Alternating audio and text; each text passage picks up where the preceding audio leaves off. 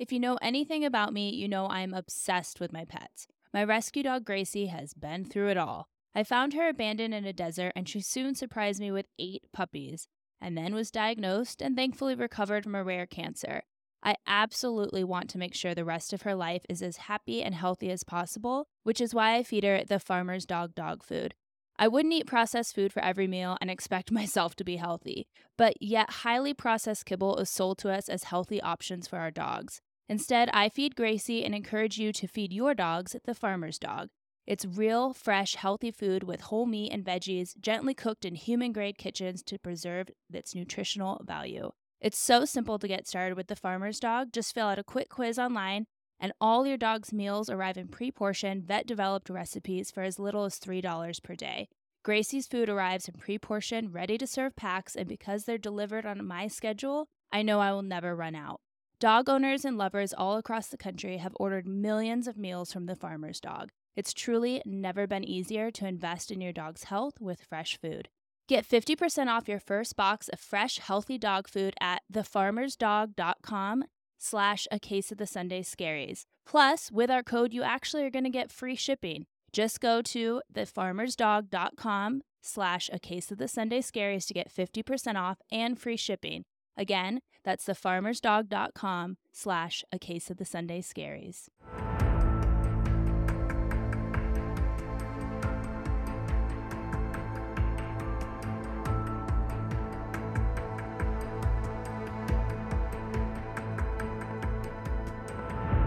Welcome back to Case of the Sunday Scaries. I'm Elyse. And I'm Annie. And we are back. Did you get to watch the Dateline episode? No, and I am so excited for it. I'm that's my plan today. Yeah, I'm going to watch it too. For those that don't know what we're talking about, there was a Dateline episode with Keith Morrison who I seriously wish he could read me bedtime stories. Sometimes I fall asleep to the Dateline podcast but the dreams are a little intense afterwards. So I need to quit doing that. He is covering the Idaho murders. I don't think that we're going to learn a whole lot new, but I think there's just really speculate what was the motive behind this. So I'm interested to watch it today. It did air last night. Um, for you guys listening, it would be last week because we're pre-recording these episodes. But I'm very curious to see if what they're speculating the motive of this could be.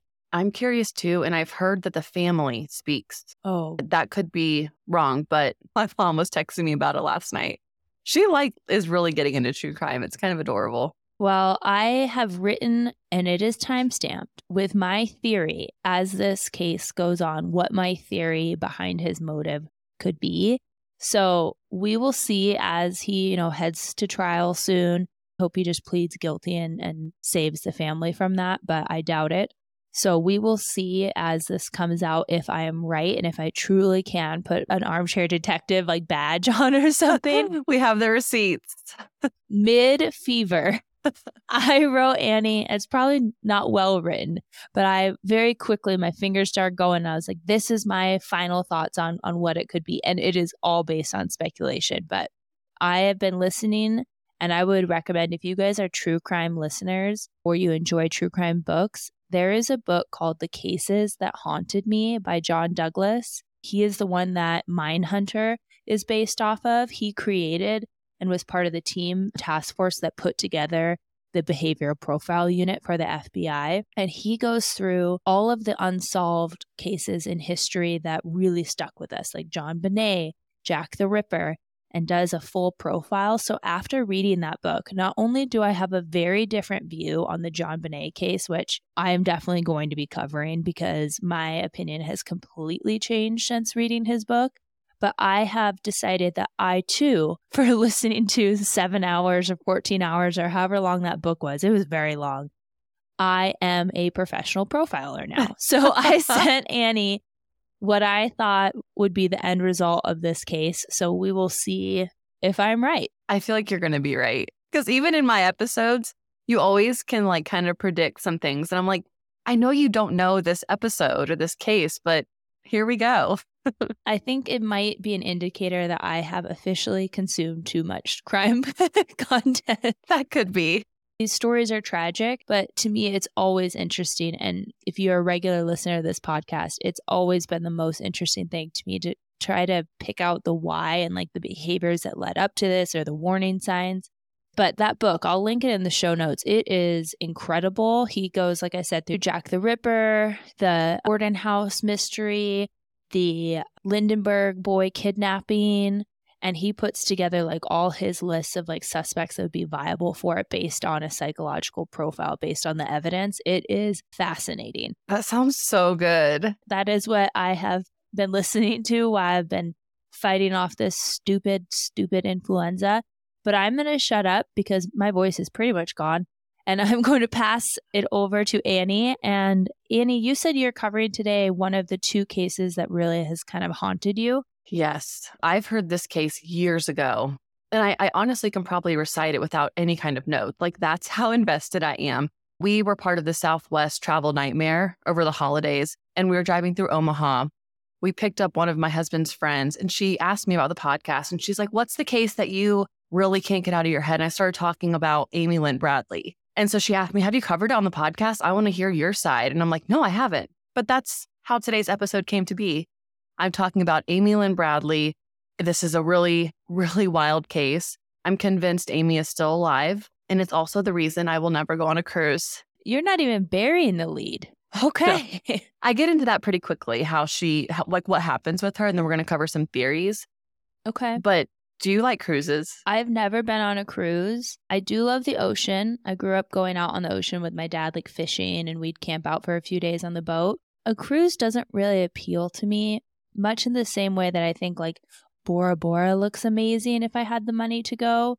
But in reality, I'm like, eh, but then I'm just kind of stuck for a certain period of time in in the same area over and over and over. I just don't know if it's my thing. I want to go on vacations where I can go explore like culture and eat different foods. Eh, I'd go with like my grandparents if they wanted me to, but it wouldn't be something I'd sign up for. Fun fact about me, I am such a cruise hater. To me, I hear the word cruise and I think foodborne illness. I can't get it out of my head. I will never go on a cruise. Um, and then hearing this case just reinforced, like, yeah, I- am good. I've heard that cruises have wonderful food. I've heard they have wonderful food. I heard they're super convenient. You can really see parts of specific areas like the Caribbean, which is what I'm going to talk about. But something about it, it reminds me of Golden Corral. If anyone loves Golden Corral, I do apologize, but no, it's not for me. You're not a buffet girl. Okay. We'll never do a Case of the Sunday Scaries podcast cruise, I guess. No, or a Golden Corral. But if you do love cruises, I am not here to change your mind. At the very least, I hope that this case just encourages you to be super aware of your surroundings and to never let your guard down. Let's jump in because I really want to talk about the incredible human that Amy Lynn Bradley was. Amy was born in Petersburg, Virginia on May 12, 1974, to Ron and Iva Bradley. The family then moved to Chesterfield, Virginia, which is where Amy and her little brother, Brad, grew up. Yes, his name was Brad Bradley, and I think that's kind of epic. I was kind of like, wait, what? Make it easy to remember. Truly. Growing up, Amy was described as a very focused, natural leader, and she was an energetic fireball. She was friendly, confident, and very athletic. One of my favorite stories I read about Amy was that she loves to do karaoke, and it was something that her and her friends often did on their weekends. While at their local karaoke bar, she befriended a couple who had disabilities, and the couple later told Amy's mom that Amy always made sure there was a spot at her table with her friends for this couple. Oh.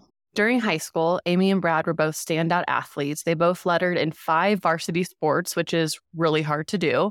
They have some powerful genes. Of all the sports she played, basketball was her favorite and the one that she excelled in. Not only was Amy really athletic and friendly, but she was also like that cool girl in high school. She had piercings, she had bright blonde hair, and she got her first tattoo her senior year of high school. It was a Tasmanian devil spinning a basketball, and she got it on her shoulder. Amy actually had designed this herself. So she's also an artiste. Like, what can this girl not do? Wow, that's a choice to get as a senior. It I have a is. couple regrettable tattoos myself, Miss Amy. I think every one of my tattoos is regrettable. she had multiple scholarship offers and ended up choosing Longwood University, where she was on the basketball team, but also on the swim team. This was about an hour away from where her parents live, so kind of the ideal time frame. You're far enough to where you're not running into your hometown people, but you're close enough where you can always go home. And she was really close with her family. She graduated in 1996, and her graduation present was an English bulldog named Bailey. I've had two English bulldogs, actually three growing up. I love English bulldogs. They have like the really flat noses. Such a cute dog and even a cuter puppy. They are so cute with all their little wrinkles and they snore and they like, well, Yes. they kind of sound like me right now, to be honest. That was like spot on what they sound like. Yeah, well, I've felt like an English bulldog the past few days, but they are seriously so stinking cute. The cutest. That's a great present. It is. A year later in 1997, Amy moved into a new apartment and was working at a steakhouse. She was super close with her family. She had a steady boyfriend. She was ready to take on the world, and she also had a few jobs lined up. She was really just crushing life and had a lot to look forward to. In March 1998, Amy's parents called her with some super exciting news. Her dad, Ron, had won a yearly sales contest, and the company was sending Ron and Iva on a week long, all expense paid cruise to the Caribbean. Do you say Caribbean or Caribbean? I say Caribbean. Okay, same. As a gift, the parents wanted Amy and Brad to join them. They offered to buy the kids plane tickets and their spots on the cruises. I'm sure these parents were just super giddy. Their dad won this big prize. They have this amazing trip lined up. They're going to bring the kids on. And it's also important to remember that Amy was at that point in her life where she was kind of becoming an adult. She had a big girl job. She was becoming more independent, and Bradley was close behind her because he was just two years younger. So I think the thought of a family vacation was probably really thrilling to them, especially knowing that their babies aren't babies anymore. Anytime a parent can get their whole family together on what should be, I would think, especially for the moms out there, you don't have to cook, you don't have to clean, you're not picking up after everyone. It's all kind of done for you, like signed, sealed with a bow. I get why a cruise would be amazing for a family to take together. And if you're only paying for two out of the four, it's even better. Absolutely. What's interesting is Amy had a lot of reservations about this trip. She did not like the idea of being on a ship in the middle of the ocean. Same girl. I have that fear. But it's important to keep in mind that she was a really strong swimmer. She was even a lifeguard at one point. So her family was kind of surprised to her reaction and that she had those feelings. But eventually, her brother and parents convinced her that it would be really fun. And after a few days, Amy decided to go. Amy then does what every 23 year old did in the 90s before a vacation. She hit the tanning bed for like two full weeks. She got her nails done and she even colored her hair brown. I picture Amy in all the stores getting vacation clothes, putting in her PTO at work, and getting pumped for this free trip to the Caribbean. I have to interrupt you because this is something that, of course, I'm. I don't go tanning because I'm a redhead, but I used to. I don't know what I was thinking. We all do like our pre-vacation rituals, right? Except it never makes any sense to me, and here's why. If you actually think about it, Annie, we spend however much on a vacation, and then we spend hundreds of dollars in preparation. For me, it's a spray tan. I want to get a pedicure. I want to get my nails done. And yet we're doing all that for complete strangers that we will never see again. like in our daily life, we're just fine. But then to see random people on a cruise ship, we need to spend hundreds of dollars to like gussy ourselves up. It makes no sense. It really me. doesn't. No, that's so true. Because I am totally like you. I'm like, spray tan, nails done, roots fixed, eyelashes put on. I want to be looking good and feeling good. Amy's excitement for this trip grew when she found out what kind of ship the cruise was taking place on. It's a Royal Caribbean ship called Rhapsody of the Seas, and the boat was going to depart from San Juan, Puerto Rico, then stop in Aruba, stop in Curacao, St. Martin, St. Thomas, and then return to Puerto Rico. That is like the ideal Caribbean cruise because of all those awesome islands with that soft white sand, yeah, and just that Gatorade blue water. On March 21st, 1998, Amy and her family boarded the ship and their vacation began. The trip started off great. Brad, her brother, recalled how much fun Amy was having and how the family was just letting loose and enjoying their time on the water. The boat was like a small city. It held around 400 crew members and 2,000 passengers. That is the size of my city growing up or town. We could I'm put all of even Elyse's, all of Elyse's hometown on this on this cruise ship. I will never understand the physics of planes or boats. That makes no sense to me how that's even possible. A lot of science. Two days later, on March 23rd, things go horribly wrong. The ship left Aruba and begins heading to Curacao. Amy and Brad decide to attend a Mardi Gras themed party at the ship's nightclub the night before the ship is planning on docking at the port. The siblings stayed out late dancing and drinking with the ship's band, Blue Orchid. And there's a photo that shows Amy dancing with one of the band members named Alistair Douglas, AKA Yellow. It looks like she's having a great time. So her perception of this trip went from like, I don't know, I'm kind of nervous, I don't want to go, to really just embracing that cruise lifestyle and having such a great time. At 3:33 a.m., Brad heads back to the family cabin, which was recorded by the ship's computerized door lock system. And 5 minutes later, Amy followed him back. Brad says that he and his sister sat on the balcony to talk before he leaves to go to sleep. It was a private balcony and I've never been on a cruise, but it kind of looked like this little cabin. Like each family has their own suite, if you will. Between 5:15 and 5:30 a.m., Ron, the dad, wakes up and he notices that Amy was asleep in the lounge chair on their private balcony. Next to her on the table was a pack of cigarettes and a lighter. He let his daughter sleep out there. I'm sure the fresh air was probably amazing. And it was just about to be morning where like you get that amazing sunrise over the ocean. So it wasn't anything kind of uncommon for him just to go, I'm to let her sleep off her her partiness and I'll wake her up in a little bit. When Ron woke for good around 6 a.m., just 45 ish minutes later, he noticed that Amy was missing from their balcony and their cabin. The cigarettes and lighter were also gone. This was very unlike Amy. She would never just leave and not tell her family where she was going, so it was kind of concerning. Granted, everyone's asleep, so I don't know if I would wake up my family and go, hey, I'm going to step out for a second, if it truly was just going to be a quick little out and back in. But Ron searched the cruise's common area and he was not able to locate his daughter, so he woke his family up around 6:30 to tell them the news. Amy was gone. The family did a quick search around the cabin to see if anything was missing. They noticed the sliding glass door to the balcony was left partway open, and a pair of Amy's sandals were found in her room, along with her ID and the nine other pair of shoes that she had purchased while on the cruise. I put that little detail because this girl's just like living her best life. The situation was immediately reported to the onboard crew, and time was of the essence because Rhapsody of the Seas was preparing to dock at Curaçao's port that morning. And then everyone gets to go off and do their excursions and stuff. Exactly. So picture this boat right off the coast of the island. It was not far at all from where they were planning on docking that day. The Bradleys begged the crew to make a shipwide announcement regarding Amy's disappearance and to keep all 2,000 passengers from leaving the ship until Amy was found so the crew could conduct a massive search of the ship. I know you're shaking your head. Yeah, yeah, right. Right. The crew obviously refused to hold everyone back because at the end of the day, she's 23 years old. It's also everyone else's vacation. You know, you can't say we're not going to let anyone leave. But at the very least, they could have made some kind of announcement. You would think. Hey, everyone, we have a woman named Amy. Her parents aren't able to locate her. Amy, if you can just come to the front desk, that'd be super helpful. Something right. like we do that. it at grocery stores all the time. Like your child is up at checkout too. Right. The fear here is that if that ship docks and people leave, if Amy was held against her will, someone could easily sneak her off that ship on an island that they're going to be at for like 24 hours. The crew refused to make any announcements, saying, you know, she was an adult and it was way too early to make that call. They also didn't want to alarm any passengers. Because money always talks, right? And they're selling this family safe cruise experience. Absolutely.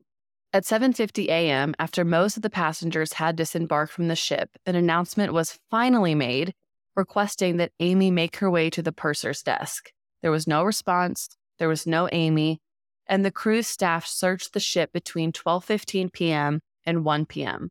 The slow and inadequate response from the ship crew is cited as a large reason that there are so few leads in Amy's disappearance.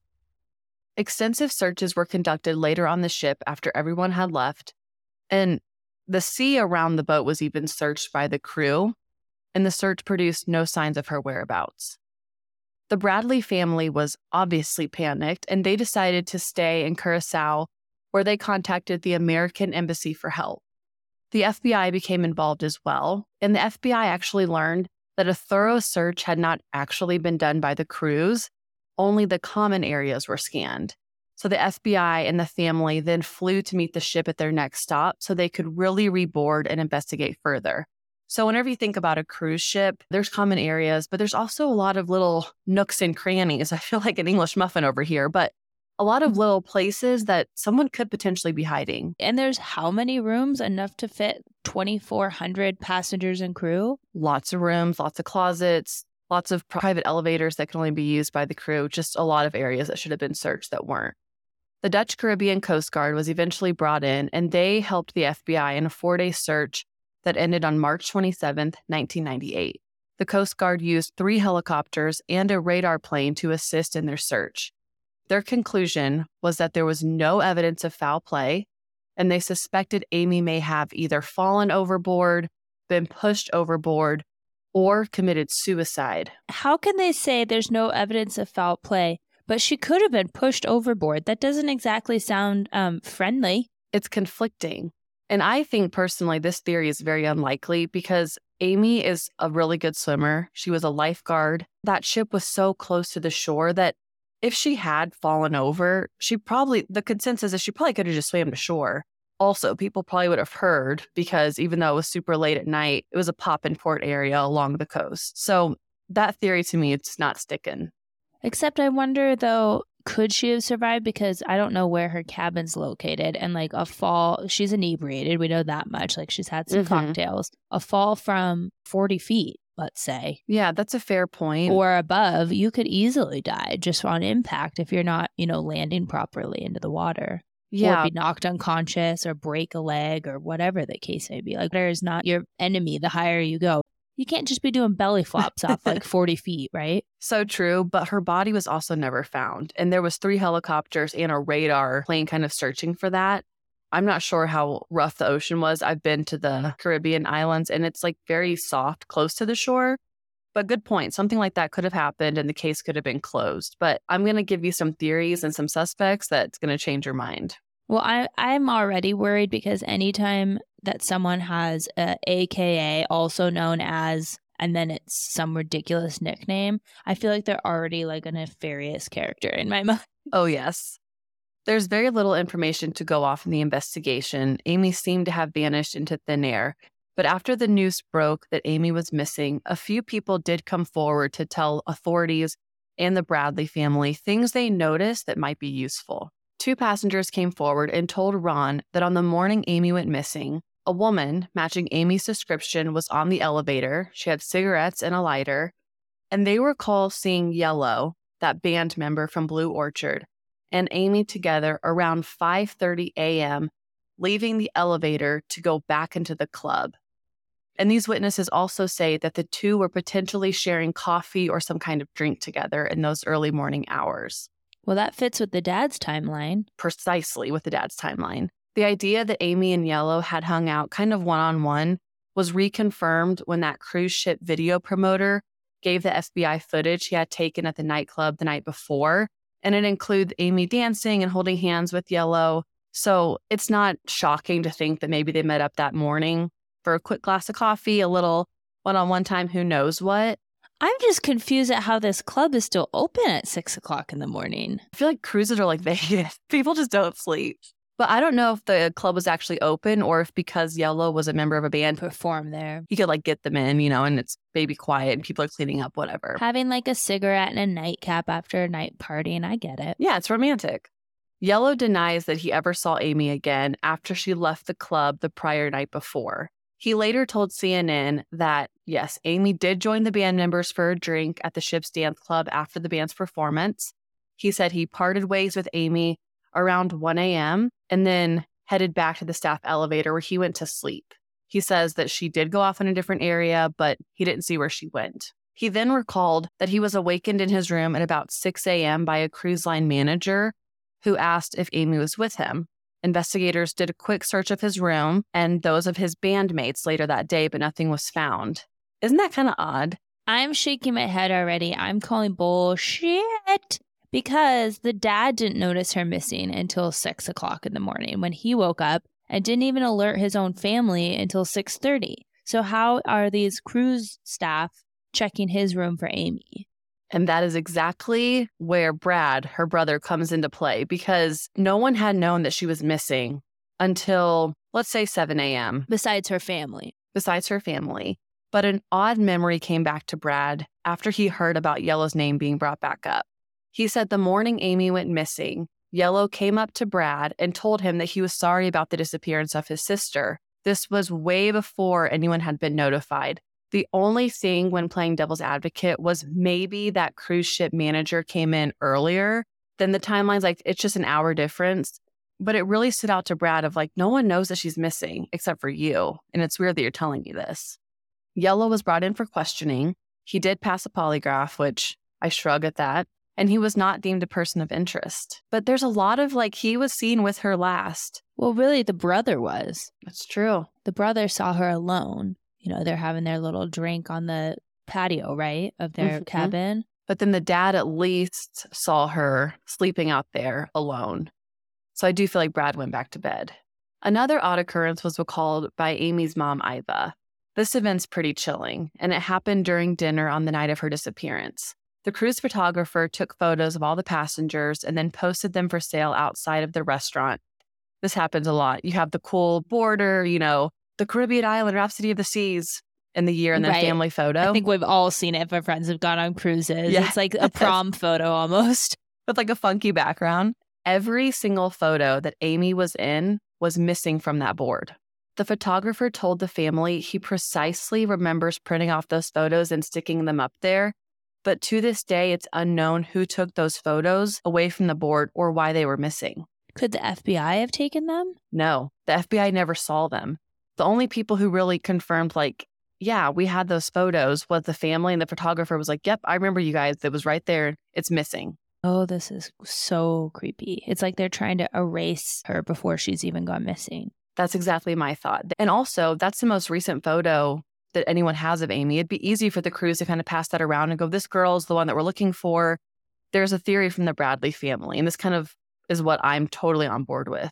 The Bradleys believe that Amy's kidnapping was the result of a well planned and organized group effort that included several people on the ship. And they, they think this way because of how the staff acted towards Amy. It was believed that from day one, she was pinpoint and targeted and that she was selected. Aruba was the first stop I talked about earlier, and the Bradleys spent the day touring the island. They then returned to Rhapsody of the Seas for dinner. And this was when one of the waiters asked Ron if Amy could go with them back out to Aruba to a bar known as Carlos and Charlie's. Amy didn't even need her dad to speak up. She declined because she didn't feel comfortable about the waiter. She even said that he was creepy. He had been overly attentive to Amy, and Ron actually expressed concerns that the waiter was attempting to fraternize with Amy and kind of get her alone and private. After Amy disappeared, the FBI interviewed the Portuguese waiter who quickly flicked, flipped the script and tried to turn it on the family. I'm not going to really get into those details because personally, there's no way that her mom pushed her overboard, which is what the waiter was insinuating. He's like, Well, I heard her mom asking me how to push someone off a balcony. So this guy is just like sleazy. That doesn't even make sense. You just push them. I have to pause here and add a little bit more mystery to this case because another well known woman from America was also seen at Carlos and Charlie's, Natalee Holloway. I find it odd that both of these disappearances have one common denominator, which is this restaurant In Aruba, right? in Aruba. Amy never actually went to the restaurant. She quickly declined that, but it stood out to me. But that's where the server asked her to go. Yeah, he wanted to take her there. And that's also where Natalee had been confirmed to be before she disappeared. Oh. Another witness came forward while this big investigation was going off. It was a cab driver on Curacao, and he said that someone matching the description of Amy had approached him that morning. According to the driver, the woman was urgently asking for a phone. The authorities could never confirm this sighting, and the lead fizzled out. Not sure how credible it is, but it does confirm that she had made it to the island somehow and that she was kind of frantically asking for a phone. My brain is really going here. The leads and supposed sightings would continue to come in throughout the months. In August 1998, five months after Amy was last seen, a Canadian tourist was absolutely positive that he saw someone who matched her description perfectly. The tourist said that him and his family were in Curacao when they spotted a woman walking along the beach with two men. Because Amy's case was broadcasted far and wide, people had a description of her and this tourist said the woman resembled Amy, including the tattoos she had. He confirmed that the woman had a lizard tattoo around her navel, a Chinese symbol on her ankle, a sun across her back, and that Tasmanian devil tattoo on her shoulder, which is very unique. Yeah, the rest of them are kind of a sign of the Mm. time, I feel like. For sure. But that one would not be as common, especially to have on like your bicep as a female. The one thing that stood out to this tourist was how the lady was behaving. Apparently, Amy was constantly trying to get this man's attention, but he lost sight of the woman at a nearby cafe. Man that she was with trying to get his attention, or the she was trying to get the spotted her? Canadian tourist attention, like walking with these two bodyguard type men, kind of trying to maybe wave behind her back or do something to get this man's attention. And he noticed it, but then after she passed a cafe, he lost the sight of her. The next sighting came a full year later, and this lead came from a U.S. Navy petty officer who spoke about potentially seeing Amy. During my research, I found some different words for this establishment. Some call it a full out brothel, others call it a hotel, but the information I'm going to quote is directly off of amybradleyismissing.com, which, in my opinion, is probably the most reliable source. This officer went on to say that in January of 1999, he went into the Stellaris Hotel in the Otrabanda area of Willemstad in Curacao. The Stellaris Hotel was located directly across the street from where cruise ships dock, so really close to where Amy potentially could have been shuffled off the boat. The hotel was off limits to U.S. personnel because of its bad reputation. So I definitely get a little brothel vibes from this. The officer was sitting in the bar area and he noticed two women sitting together at a table. One woman was Caucasian and the other was Hispanic. The Caucasian woman walked over to him and told him that her name was Amy Bradley and that she needed help. The officer did not recognize that she was a missing person at the time, but he did recognize that she was an American.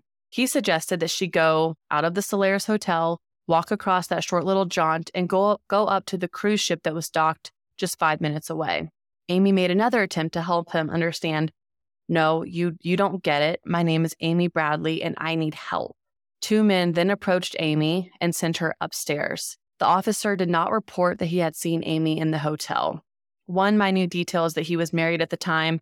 Once again, that's giving me the view that this was a brothel and that he wasn't supposed to be there, which did come out. He was not supposed to be there. Well, and this is implying that Amy is being sex trafficked. 100%. He didn't realize who this woman was until years later when her face was on the cover of the 2001 July edition of People magazine. He then came forward and said, Oh my gosh, I've actually seen her in Curacao. She mentioned her name was Amy. He goes to authorities, but in May of 2000, that hotel slash brothel had been burned down and there was nothing left of it.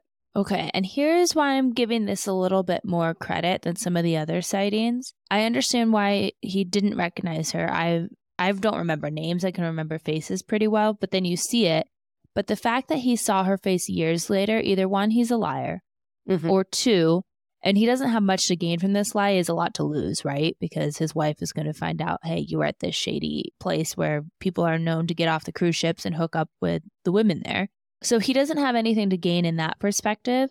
But the other thing I'm noticing is that if he's seen her face years later, it had to have been an alarming enough encounter that he would remember someone's face he saw for just seconds for all of that time. So that to me gives a little bit more credibility to it that he had nothing seemingly to gain, a lot to lose from coming forward, and that her asking him for help or trying to express who she is and like creating this air of like, help me, help me, help me must have come off to him believable enough and desperate enough that he would remember her face after all those years. Absolutely. And the fact that he said she was an American, she could speak English. And whenever he said, just go to the ship dock, it's right there, she's like, you don't understand. I need help. I just feel the urgency in her voice and probably the hope she felt seeing, okay, here's a guy who can understand me. I can go up to him. Maybe he knows my name. Maybe he knows I'm missing, but she didn't get any help from him. And then whenever he does come forward, the brothel slash hotel has been burned down. So there's no way to go back there and see if she's still there. Many have criticized him for potentially withholding information that could have led to Amy, which it's me. I'm the one criticizing See, you. I'm not. Ugh. I'm not because you and I have a true crime podcast. Mhm. We know a lot about these cases. We might be a little bit more invested than others. But like someone like my mom who doesn't consume true crime content, she wouldn't know who Amy Bradley is, like unless it was a JonBenét style case where every newscast had it going 24/7. How would you recognize someone? And especially after all that time, like who knows what she looked like when he saw her? That's very true. I just feel like if someone came up to me and was like, I need help, I mean, I don't know, I definitely would be scared You're in a brothel. in a different country. But he might just not have recognized her to be her, though. So I don't want to bash him for that. And he definitely didn't because he didn't even see a face of her until 2001. So that checks out. The years continued to pass, and the Bradley family grew more and more frustrated because they felt like nothing more was being done to find their daughter. That didn't stop people from looking for Amy as they went to Curacao and kind of the Caribbean area. And this is when a woman named Judy comes forward.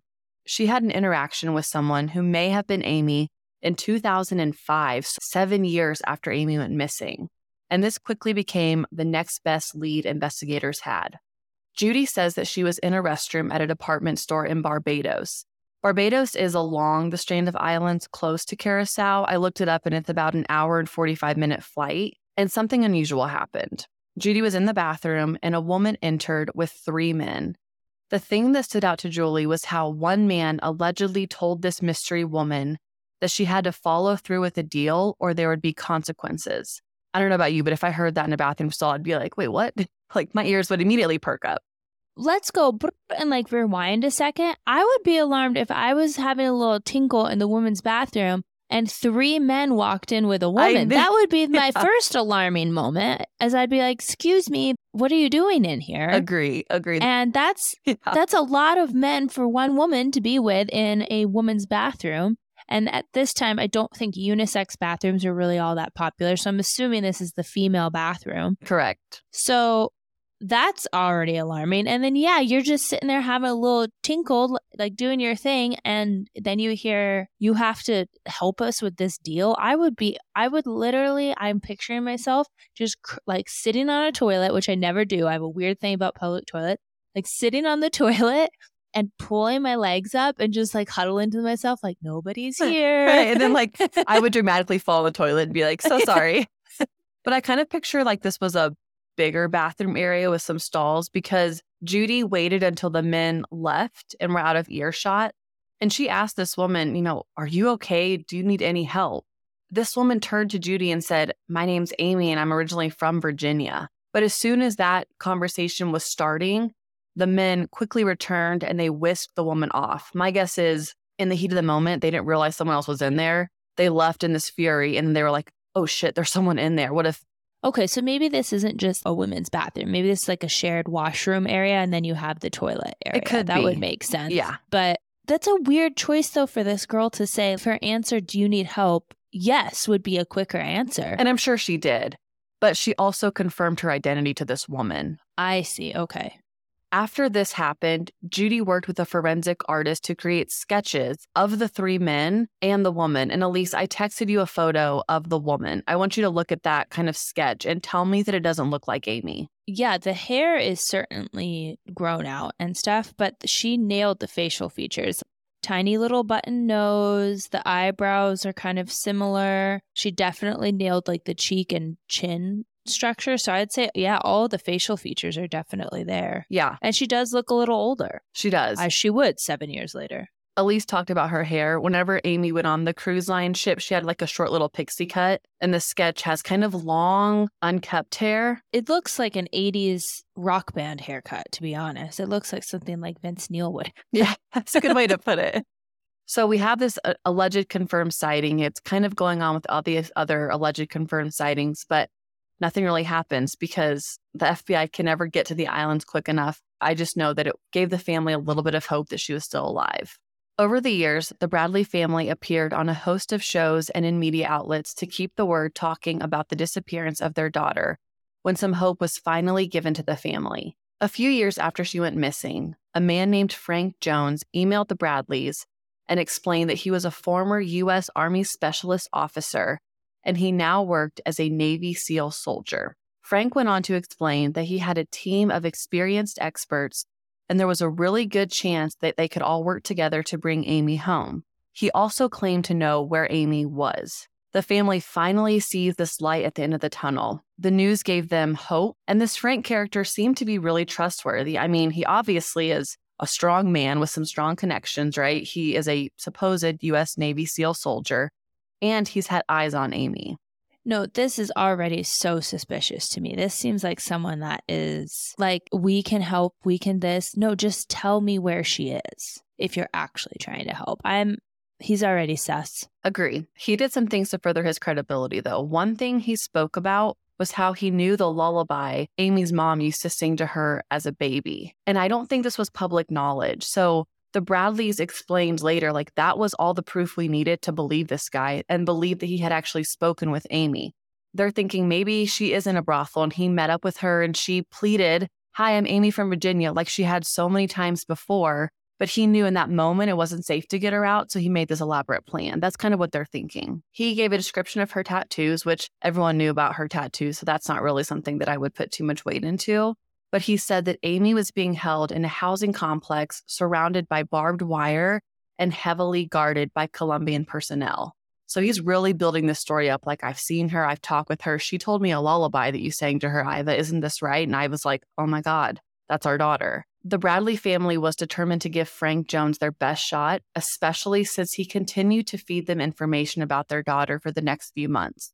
How much money did he ask for? In total, the family gave him $210,000 for this mission that he was supposedly doing on. He would come back and say, Yes, we just, we see her right now. It's not super safe to go in there. Um, I just need a little bit more funds to, to live on this island and kind of monitor the situation. They believed him. Of course. They were in such a vulnerable position. Of course. They are completely vulnerable. And people like this are scum. Just as bad as if she was taken in sex trafficking. Like, you are just as bad if you involve yourself in a case, if you take advantage of people at their most vulnerable time. Shame on you. Absolute shame on you.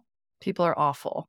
I didn't trust Frank at all. No. And what's sad is he came forward in the fall. Um, so for months, the Bradleys believed their daughter was coming home. Think about all those special holidays. You have Thanksgiving, you have Christmas, then you have New Year's. I bet every holiday they were like, this will be the one that she comes home with. Frank is confirming this. And $210,000 back in the, the late 90s, early 2000s is a lot of money. It's a lot of money now. It is just to figure out that dun, dun, dun, dun, Frank had been lying. In fact, Frank had fabricated everything he had ever told them about spotting Amy. He was not working on it, on any kind of mission to bring her home. He was just basically stealing their money. It was all a scam. So this guy's just sitting in his mama's basement writing these emails, leading this family on. And oh, what a piece of absolute shit. He really is. In February of 2002, Frank did get what he deserved. He was actually charged by federal prosecutors for defrauding the Bradley family, along with defrauding the National Missing Children's Organization, because they also gave him money. It was like a very elaborate scheme. Right. Because a lot of times when someone's missing, there's a reward not just by the family, but you're right. Other organizations that are like, hey, tips leading to, you know, their capture or their body, whatever the case might be. And so that's money he's taking away from other missing people and like the search for them. Terrible. Is guy. his real name Frank? Yeah, it is. Frank, you suck. Frank sucks. He ple- he pleaded guilty to mail fraud and was given a small five year sentence. Did he have to pay the money back? I don't know. Well, I hope he did. Yeah, I hope he did too, but he probably spent it on who knows what. An Xbox. Yeah. Almost eight years passed before Ron and Iva appeared on the talk show Dr. Phil. And here they showed the world a photo of this woman. And this photo had been emailed to them by someone whose main goal was to find sex workers in other countries who happen to be American and tie them back to families a very specific area of interest, but this person is not a scummy scam artist like Frank. This person sent them a photo and this photo was found on a website. I want you to look at it.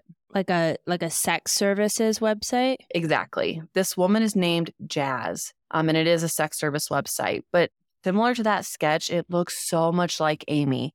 Yes, a little bit older, I'm sure she's seen some horrible things and been through some horrible experiences, but it looks like Amy. You know what I'm noticing immediately Mhm. is the haircut is the exact same as that sketch that woman did. The exact same. This is years later. Like I hate to say it, but how I describe like mall bangs, where like there's a couple wisps going down on each side and that's fluffed up on top. A very kind of 80s style. She has a very heavy makeup on. Uh, yeah, that looks like her. It's to me, it's all like, yes, she looks a little bit weathered. Let's put a, you know, a nice ish spin on it, which she would be if she was in, you know, some sort of sex trafficking ring. She looks older, skin looks, you know, a little bit more wrinkles, all that kind of stuff, but her bone structure and especially the nose and chin and the cheekbones. Like she has very distinctive a facial structure. Yeah, Amy has very pronounced mm-hmm. cheekbones. Mm-hmm. I would believe it if you told me that was, you know, 20 years apart and 10 packs of cigarettes. Oh yeah, and she smokes cigarettes. So really, that could be her skin. And I also kind of suspect that in these brothels there is some drug use going on, not anything she probably wanted to partake in, but for control. Yeah. And I've seen Taken. Like, I know Taken is not a credible movie to watch, but I feel like there is some sources of truth to that. Like, they kidnap these women, they give them really hard drugs, they get addicted to the drugs. It's a sense of control, just like you said. Yeah, it's control. And then also, they get addicted, they're going to have to get more of it. And how do you get more of it? You work and you stick around without someone needing constant eyes on you. So this picture is shown to the world and nothing really happens. Probably is her, but at this point, you think about how big the Caribbean island strand is. Who knows where she is? In 2010, a human jawbone washed up on a beach in Aruba. This was the area where Natalee disappeared just five years earlier in 2005 and just seven years after Amy had disappeared. So authorities immediately assumed it was Natalee's at first, not Amy's. Right. DNA tests were ran and it was not a match to Natalee but it was determined that it was likely from a human of Caucasian origin. To this day, there's never been any more testing done. No one knows who the jawbone belonged to because authorities never did testing. Wait, wait. You covered DNA and kind of the timeline of when it got created. So I understand this is like the earlier days. However, you would think that the parents, oh, shoot, she didn't live with her parents Amy didn't live with her parents prior to this. But we talk about but DNA still, so much where they could have at least been like, okay, your mom's a 50% match to this jawbone. What I'm wondering is because it's in Aruba, I wonder if they can't get it back to the United States or mm. if the mm. Arubian authorities lost it. Because if you know this is Amy Lynn's Bradley found on your beaches, I mean, that just makes it, to your point earlier, terrifying for anyone to want to go over there. Yeah, that would be concerning for a lot of like tourist boards, I'm sure. Yeah, because both women disappeared on these amazing vacations. Natalee's was in spring break. Amy was on a supposedly safe cruise under the Royal Caribbean umbrella of all places. Like, but to this day, Amy Lynn Bradley's whereabouts remain unknown. On March 24th, 2010, exactly 12 years after Amy went missing, the family did have Amy legally declared dead they have not given up hope by any means, but they have been through a family's worst nightmare. And I think to them, this was just a really small sense of closure. Heartbreaking case. Okay, so your theory from what you presented, I'm assuming is that she was somehow snuck off, got into a sex trafficking ring of some sort. I think what sticks out to me with all of these people coming forward and saying it was the morning she went missing, how her and Yellow were supposedly sharing a drink. That stood out to me. I wonder if it was roofied or something, because there's no way that they could get her quietly off that ship unless something had been done to her. Well, and she clearly was partying to all hours of the night, which is not her fault. That's what she's supposed to be doing on vacation. So don't misread mm-hmm. what I'm mm-hmm. saying here, listeners. But she might have been, you know, her dad saw her like kind of passed out. She might have been quite inebriated. We don't know. Man, I have a couple tequilas. You can tell me to do all sorts of things because your inhibitions are down. Like, if she's interested, she's seen holding hands with Yellow, which is a stupid nickname, but she's seen holding hands with him. If she gets in touch with him that morning, he's like, Oh, I'm going to show you the most beautiful spot on the island, babe. Well, I would be like, Okay. It's a, right. it's a fun you're not idea. thinking how you normally would. And you're thinking, like, I'm going to have this amazing vacation story to gossip about my girlfriends with you wouldn't necessarily need to be drugged. You'd be like, okay, my parents will never know. Like, let's keep in mind this is a young woman who's out partying, having a great time, having her little 5 a.m. cigarette. My goodness. She had to, I would assume, be partying pretty good to still be up at 5 o'clock in the morning. Agree. And I think the fact that I always come back to is how Iva and Ron just felt like she was being targeted from the very beginning, from day one on that cruise. People were acting, giving her a lot of attention. People were acting odd to her, wanting to take her off the ship. And then it comes back and it's like, well, she did get off the ship. Someone took her. I do not believe that she fell overboard because there's no body found. I do not believe she committed suicide. And I have no inclination that her family had anything to do with her disappearance. I think she was sex trafficked too. And I know mental health is a slippery slope. And mm-hmm. I'm not mm-hmm. trying to act like I could diagnose her or anything like that. But she was excited. I mean, she, you know, had her whole life ahead of her. It seems like she had her little puppy to go back to, which at that point is probably a full grown bulldog, whole mm. hefty thing. But it doesn't make any sense. And I really think that the morning she left her cabin willingly, met up with someone who had bad intentions, and then was shuffled off the boat to Curacao. And that's where she could still be alive. So you think it was like almost like a ring yes. on there. I spotted a girl that I think the horrible people that partake in these sex rings would enjoy. Pass the information along. Let's get her a little drunk. Let's get her a little drugged potentially. Let's give her some attention, make her feel really good about herself, get her to trust me. I absolutely think that's what happened. And I know that Yellow has been not deemed a person of interest anymore. And I'm not saying he specifically did it, but I think it's interesting. A lot of stuff is just interesting to me that regards allegedly. him. Yeah, allegedly. That that regards him. Supposedly. Don't sue Don't us. Sue. But you can sue me for saying your nickname is stupid because it is. That's interesting. I wonder, I don't know what I think about this one. Again, like we can't ever assume anyone's mental health. Like, oh my God, like the Twitch, he just seemed like the happiest man in the world. And then, you know, the whole world seems to be mourning him now. So you can never really assume what's going on in someone else's brain and what they portray to the outside.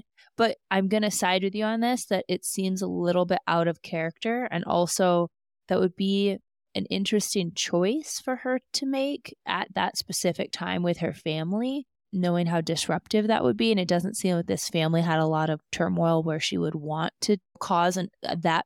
Of course, like suicide in itself is upsetting, but to be causing the extra added like search for her and all that stuff that that seems it doesn't seem to like hit right in my gut these pictures are very interesting I don't know. I'm kind of, I think I'm with you that like, who knows what, where she's at now, or, you know, I hope that she's doing okay. But yeah, those pictures are alarmingly similar. And all of the people coming forward saying, like, she said her name was Amy. What, to your point earlier, what do they have to gain? They're not getting money for it. They're not getting notoriety. They're just coming forward and saying, this woman came up to me and she was acting really weird and said her name's Amy from Virginia. I get that this was a very highly broadcasted case, so people probably knew the name, but unless you're Frank, you're not like finding pleasure in causing pain on someone's family. Yeah, F Frank. He's the worst. I've got to look into this one.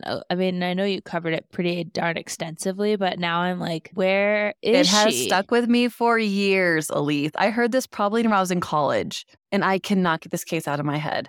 I also can't help but think she's still alive. And I'm like, if anyone's going to Curacao or Aruba, like, I don't know, just keep your eyes open for her, you know, and do do the right thing. If someone comes up to me and is like, "My name's Amy from Virginia. I'm also an American." I don't know. I would try to do something. I don't know what you can well, do. Well, if someone asks you to help, there's uh, yes, you can report it, but there's a lot of distrust when it comes to going to foreign countries and their police force and stuff. I get, I can empathize mm-hmm. with all these people That's being true. like, I didn't know what to do. Yeah. She was just this lady, and like, I don't know. I'm not even supposed to be at the brothel anyway. Now, I, what am I supposed to do? Report to my wife, like, hey, we got to do something because, sorry to tell you this, wife, I was at a brothel last night and one of the working ladies came up to me and told me, you know, that she needed help. I can kind of, you know, put myself in all these people's shoes of like, well, what do you want me to do about it? Like, you can't fit in my backpack and I'm going to walk you past these three huge burly men outside of this restaurant. Yeah, the bodyguards would definitely sketch me out because I don't know. I just picture like these huge, mass- massive muscle men just like I wouldn't want to mess with that. Whatever happened to her, I just cannot fathom. Like missing people, I think this is why it affects me so much when we cover cold cases is I just immediately go to the mindset of something I cannot and hopefully, truly hopefully will never understand is going to bed at night not knowing where your child is is something I cannot emotionally or mentally wrap my head around. Like such simple things as I'm drinking a, a cup of tea right now and thinking, my daughter can't have this cup of tea.